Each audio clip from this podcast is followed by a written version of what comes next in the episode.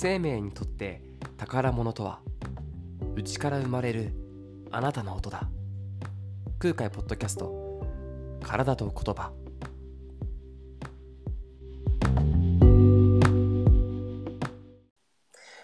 お疲れ様です。ラッパーそして施術家の空海です。体と言葉。ラッパーであり詩人そして接骨院の院長でもある私空海が体と言葉の素晴らしさをシェアすることで自分含め視聴者の皆さんの人生や生活を少しでもフレキシブルにしたいと考えるポエジーなポッドキャストです。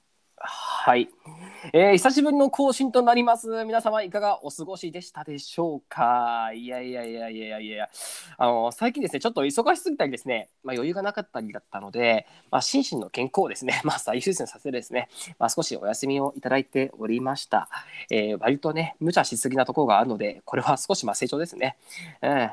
まあ、ただですね、お話ししたいことは山ほどありますし、あのこの期間でですね、またこのポッドキャストの方向性というかですね、まあ、なんかこういうふうにしていきたいなっていう部分も見直すことができましたので、えー、これからはまたできる限り、まあ、無理せず更新していこうと思いますので、えー、まあ、もう本当元気いっぱいでね、元気余ってますから、えー、引き続きよろしくお願いいたします。はい。でですね、今回の内容なんですが、えー、体と言葉の中のですね、言葉の方に重きを置いた内容となります。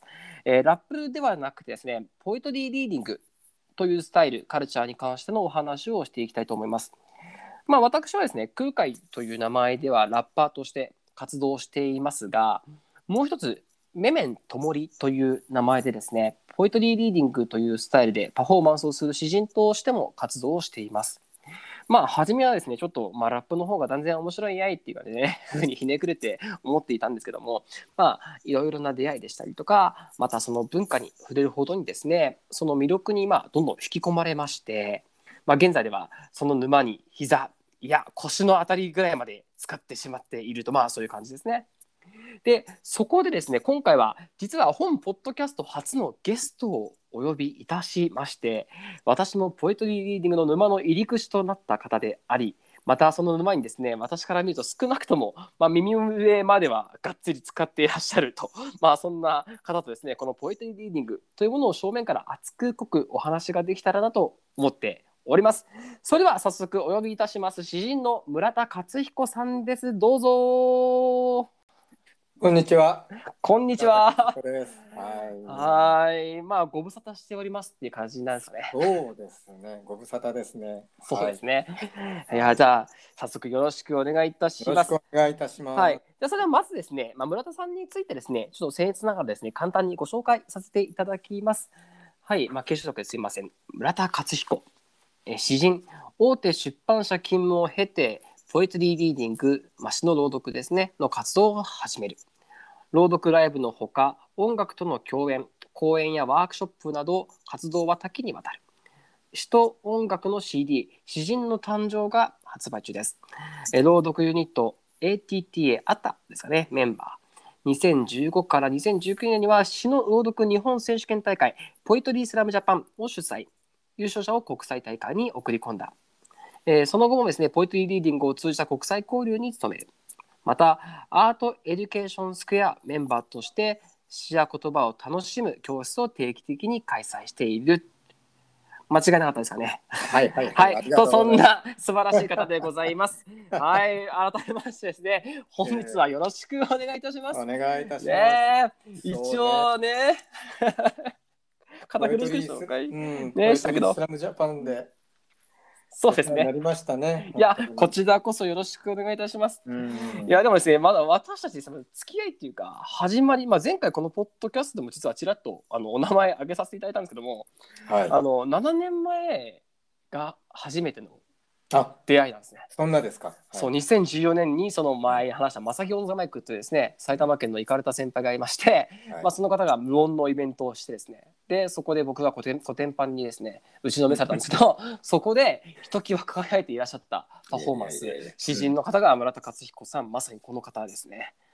いやいやいやいやとんでもないです。でいや本当まあ考えたら付き合い長いですね。そうですねその時からか。うん、でもこあの耳までどっぷり使ってる手間がはまってるって言われたんですけど、はい、いや僕からするとその空海君がこんなにあのポエトリーリーディングの方にもあ。ズブズブとこう沼にいやー。ハマるようになるとは思ってもみなかったんでそれは本当にあ本当ですか？うん嬉しい ことです。あの僕にとって本当に嬉しいことでした。いやーあのしっかり足首掴まれて ゆっくりゆっくりですねはい引っ張られたようなまあ自分から進んでいったような感じですけども。あーまあじゃあ早速ですけどもうはいはい。聞きたいことをお話ししていただきたいことたくさんありますんでね、ね。もう内容のはい方にですね入っていこうとまあ思うんですけども。はい。はいちょっと導入下手くそですいません。はい。じゃあ早速お話ちょっと伺いたんですけどもうん。まあ、まずですね、えっと、自分がですねこの世界もともと触れてる側だったからかもしれないんですけどうん。もう最近なんか一般的にもポエトリーリーディングっていうものがなんかこう世間的に活発化してるなっていうふうに感じるんですよね。でまあ、例えばあのアメリカのバイデン大統領の就任式では、まあ、23歳の黒人女性詩人のアマンダ・ゴーマンさんですね。うん。のリーディングあのリーディングのパフォーマンスが記憶に新しいですし、はいあとまた伊藤聖子さんとか、まあ、有名な方の中心とした数々のポエトリーリーディングというものをメインコンテンツに置いたイベントの成功だったりとかあとまあラジオのメディアの特集だったりとかうん。あとはもちろんさっきね、えっとお話ちょっと出ました。村田さんとの関わり深いスラムですよね。スラムの活性化、でもう含めて見てみるともうだんだんとこうマイナーなカルチャーっていうものから世界で今ホットなカルチャーとか、まあ、そこまでいかなくても何かこう地上に地下じゃなくて 地上にいい風を吹かせているようななんかそんなものをこう なんか私がまあやってたからかもしれないけどそんな肌感覚としてこう感じるんですよね。でなんか村田さんっていう僕からするともう第一線でもう本当中心として活動されてる方からして村田さんが見から見ても今この時代にこのカルチャーが吹かせているエネルギーの風みたいなものっていうのは感じてますか、どうなんですかね。その風を吹かせているのかどうなのかちょっと僕は分からないんですが、うんん言い方としてはいい風を吹かせられると自分は信じてるっていうあじゃあですかね。まだこれはまだ強い風じゃないけどこれからいい風うんポイトリーリーディングってものが社会に吹かせていくんじゃないかっていうことは持ってるんですね。そうですね。あまあそもそもなんて言うんでしょう。ポエトリーリーディングってこれをこのポッドキャストを聞いていただいている方々がどれぐらいこううんうんイメージできるのか。そうですね。まあ、あの空海君のファンであればメメントモリ名義のパフォーマンスを聞いたり、触れたりはいはい。ある方もいるとは思うんですけれども、うんうんとはいえやっぱりまだまだそのポエトリーリーディングというものがうんうん本当にこう漠然としていてうんそうですね。いやこれでも自分の感覚として言えば確かに僕が始めたのは20年以上前なのでいやーそうですよね。それぐらいの頃から比べるとポエトリーリーディングという言葉がうんうん、通じるはいはいはい。っていうだけで随分変わってきたなとは思うんです。なるほど確かに。ポエトリーリーディングの説明から入らなきゃいけない。あの詩の朗読のことなんですけどみたいなそうですね解説をつけなくて済むというような風になってきてるなとは思うんですけども、はいとはいえポエトリーリーディングっていうのがどういうものなのか多分それは受け取る人たちそれぞれによって違うんじゃないかと思っていて、ああ確かに確かに。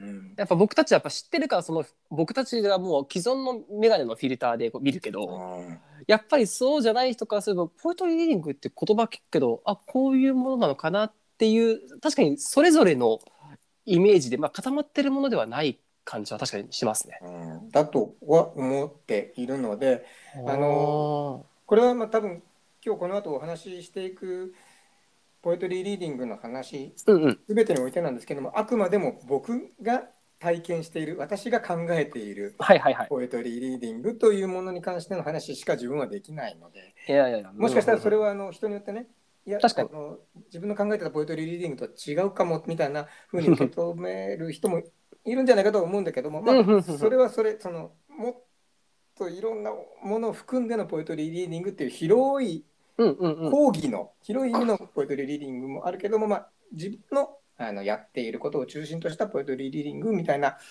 ことで言うとまああの確かに注目度は上がってきてるのかなとは思あってはいますね。ですよね。で ですよね。よかった。僕間違ってなかったって今思いました。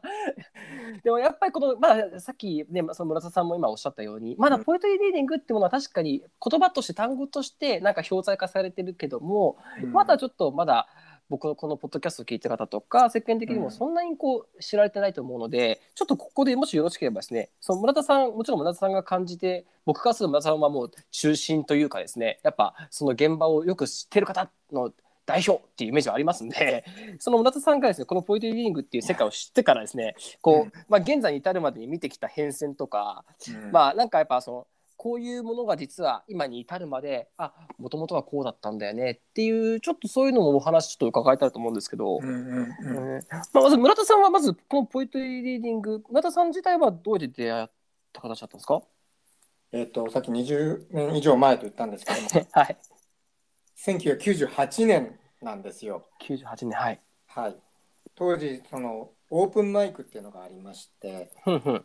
まあ要するに誰でも参加していいよという自由参加形式のステージですね。で南青山にあった東京の南青山にありましたオージャスラウンジというお店がオープンマイクをやっていてそこでうんその、まあ、詩の朗読をやってもいいよということを知ったんですね。ふんふんふんふん当時その僕はあの、まあ、学生時代学生バンドのボーカルをやっていたんだけれどもあはいはいはい。社会人になってだんだんそのバンドを続かなくなってあでもともと音楽だったんですね？そうですね。あもともと音楽だ。ただその楽器のできないボーカリストなんですよ。だからあはいはいはいはい。バンドメンバーがこう集まれなくなってバンド続かなくなるとふんふん。こうやる手段がない。確かに。ステージに立つ手段がない。っはいはい。ていうところがあのある日ライブハウスの帰りにチラシを見て、ふんふん。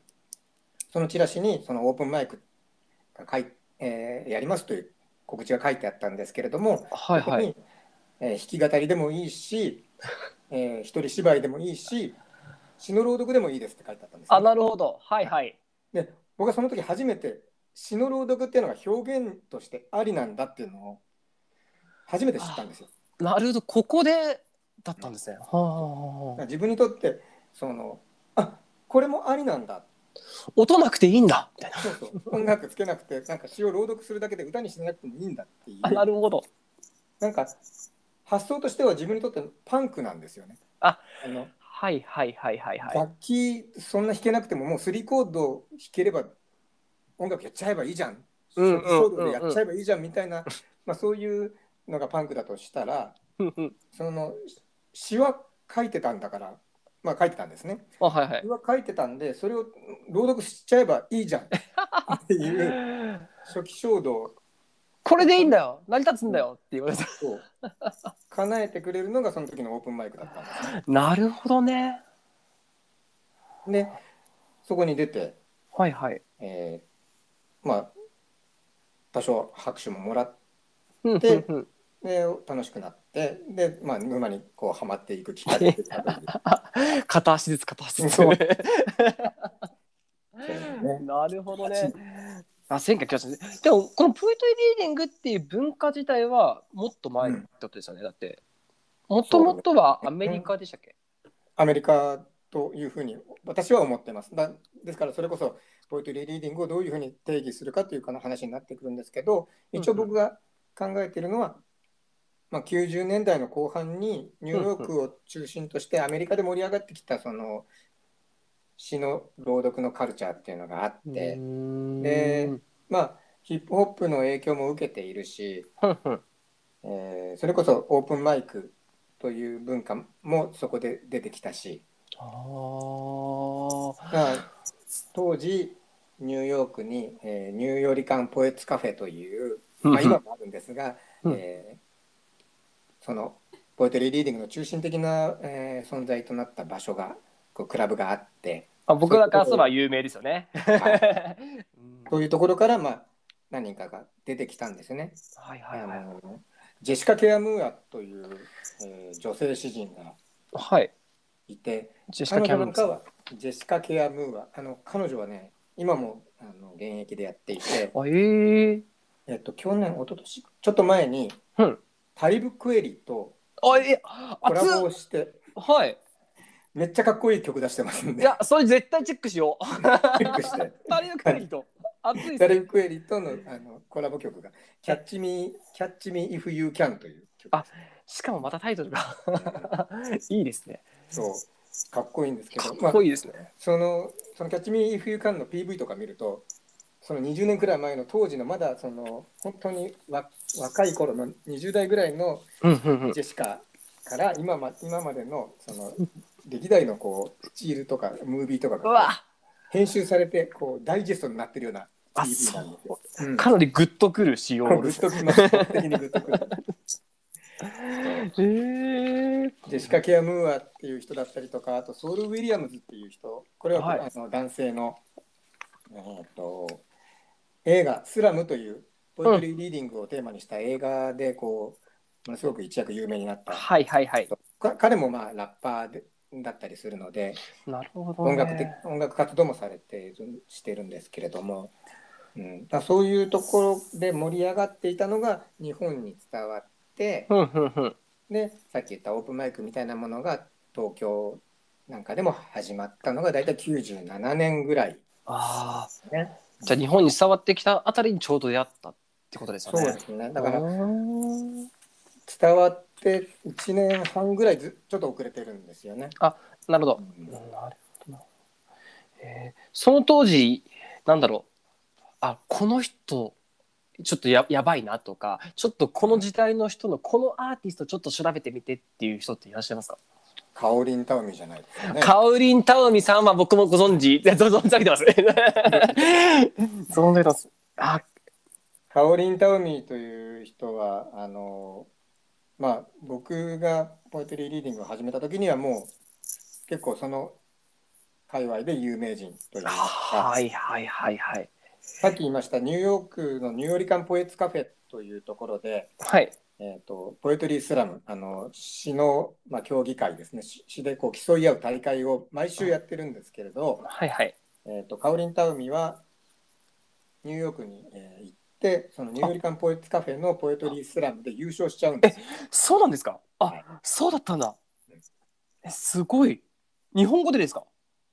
えー、と日本語だと思います。うん基本的には日本語の詩を書いてなるほど。確かに。まあちょっとぜひですね。あとカウリンカオリンタウあカオリン・タウミ。カオリンタウミさんですねカオリン・タウミですね。カオリンタウミさん結構名義いっぱいありますよねなんかいくつかありませんかあそうですねあのマディ・ストーン・アクセルあそうとバかディストーンアクセルだそうだ、ハウリン・うどんっていうそうハウリンうどんたりとか、まあ、してるんですけどあのもしネットで調べるんであれば、えーザンボアという ZAMBOA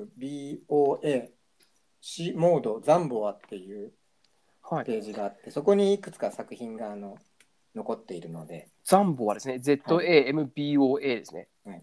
ザンボはへえちょっと調べてみます、はい。いやめちゃめちゃかっこいいですよね。かっこいいです。私も、うん。あのある詩人の方からちょっとたまたまちょっとシェアもらって、で、うんうん。拝見したらもうもうかなり影響。なんてロロックというかなんていうんですかね結構まあ傍目から見たら危ない人感が出てるというか危ない。ちょっとこうアナーキーというかうん感じなんですけどすごい清らかな繊細なこう美しい詩を読むというかぜひこれ皆さんねあの聞いた方、まあ、チェチェックしていただきたいですね。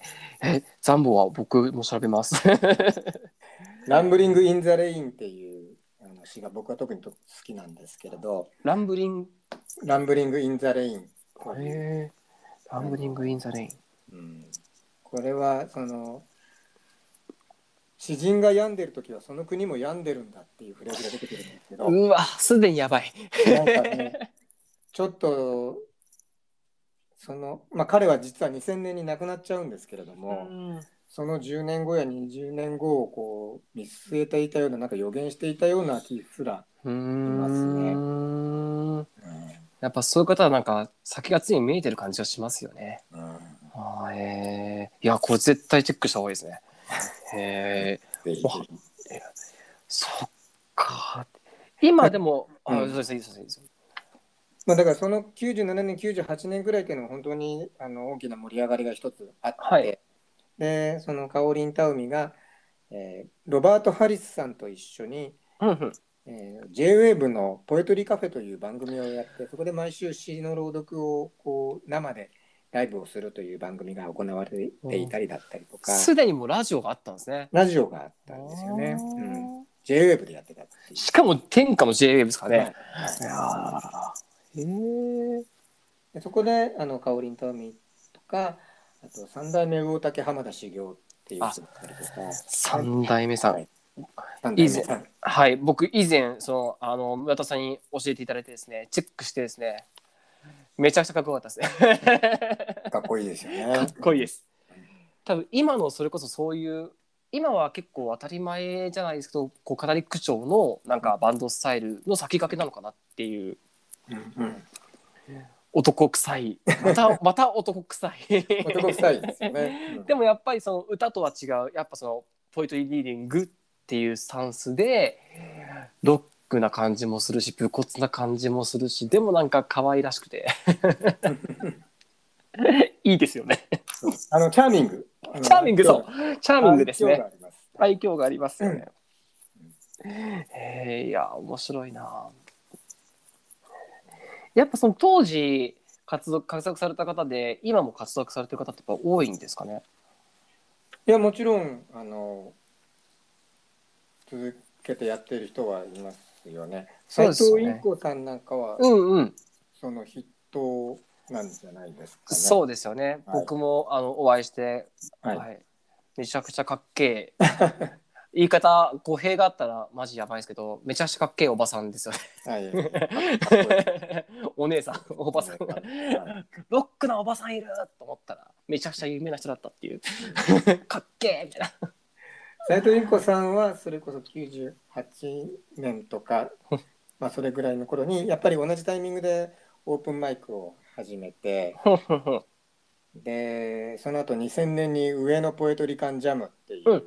はいはい大きなイベントをやったり、この前も少し復活したりとかしてます。そうですね。その後はい。何,、何回か不定期であの復活しているんですけど最初の2回2000年と2001年のあ上野ポエトリカンジャムというまあなんて言ってるんでしょう、えー確か歌い文句としては、あはい。世界最大のオープンマイク野外の巨大なオープンマイクというイメージだったはずなんですが、そうですよね、うん。詩人版の野外フェスっていうか、そうそう野外フェス、うん。でそれをやったのが2000年。2000年か。2000年も面白い年でその時はあのフジロックにはい。出てるんですよ。えフジロックに？フジロックの端っこの方にね。へ端っこの方にちあの小さいステージあジプシ今だったらジプシーアバロンとか言っているあたりなんですけれどそこにあの、まあ、チルアウトスペースみたいなところがあってそこで時間をもらいましてで斉藤インコさんとかその時の仲間何人かでえすごい。出かけて行ってそこであの朗読をしました。僕もやりました。あえー。すごいすごいじゃないですかお客はね別にあの聞いてんだか聞いてないんだかみんなあの チルアウトスペースなんで昼寝してるんですけどそれなるほどね。くつろいでる皆さんに向かって詩を朗読してましたね。あいいですねいいですね。それもまたなんかカルチャーの感じがしていいですよね。なんかその なんかあの場だったらよりいい感じで。なんだろう。へえいいですね。えーやっぱそうかなんか結構僕の一番最初の印象ってやっぱちょっともっともっとなんかこう本当に小さいカルチャーでなんか読まれてるっていうなんかすごい独立したものだったのが結構ヒップホップとのリンクだったりとかロックとかパンクとかの結構系譜だったりとか結構もうそっからがっつり結構なんだろうレベルミュージックじゃないけどなんかすごく カウンターカルチャーじゃないけど なんかそういう強い存在としてもすでにバーンとあったっていうのは結構なんか衝撃だった気がします。うん。そうですね。なんか音楽とのまあ、えー、そう親和性はもちろん最初からあったと思うしさっき言ったジェシカ・ケア・ムーアが当時その雑誌のインタビューに答えてるのを読んだことがあるんですけどはい。アメリカ文学を日本に紹介する雑誌があって。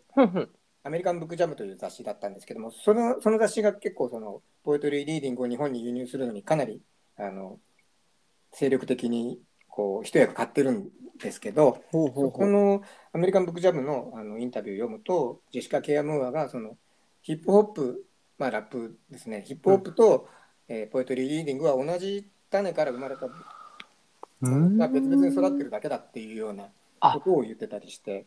へえ。なんかとてもそこは近しいものなんだなっていう感じがしますよね。あ、そうなんですね。なんか以前僕村田さんになんか、うん。なんだろう結構ラッパーとして僕がこういう詩人に出るって、詩人のイベントに出るのってなんかうん。畑を荒らしてる気がしてなんか申し訳ない気持ちがあったりしてるんですよねっていうなんか僕がラッパーがあんまりこういうカルチャーに参入するのをあんまり良しとしてないって思われてるんじゃないかなと思ってるんですよねっていうふうな話をした時に そんなことないよみたいな。結構あのいや全然そんなことないんだよっていうふうにおっしゃってくれてて。だ今お話聞いてあそっかもともとは一つというかひまあ一つですよね。同じ同じね種だったんだ。あじゃあもうガンガンいっていいんだってなんか自信になりました。あそうなんだなっていう。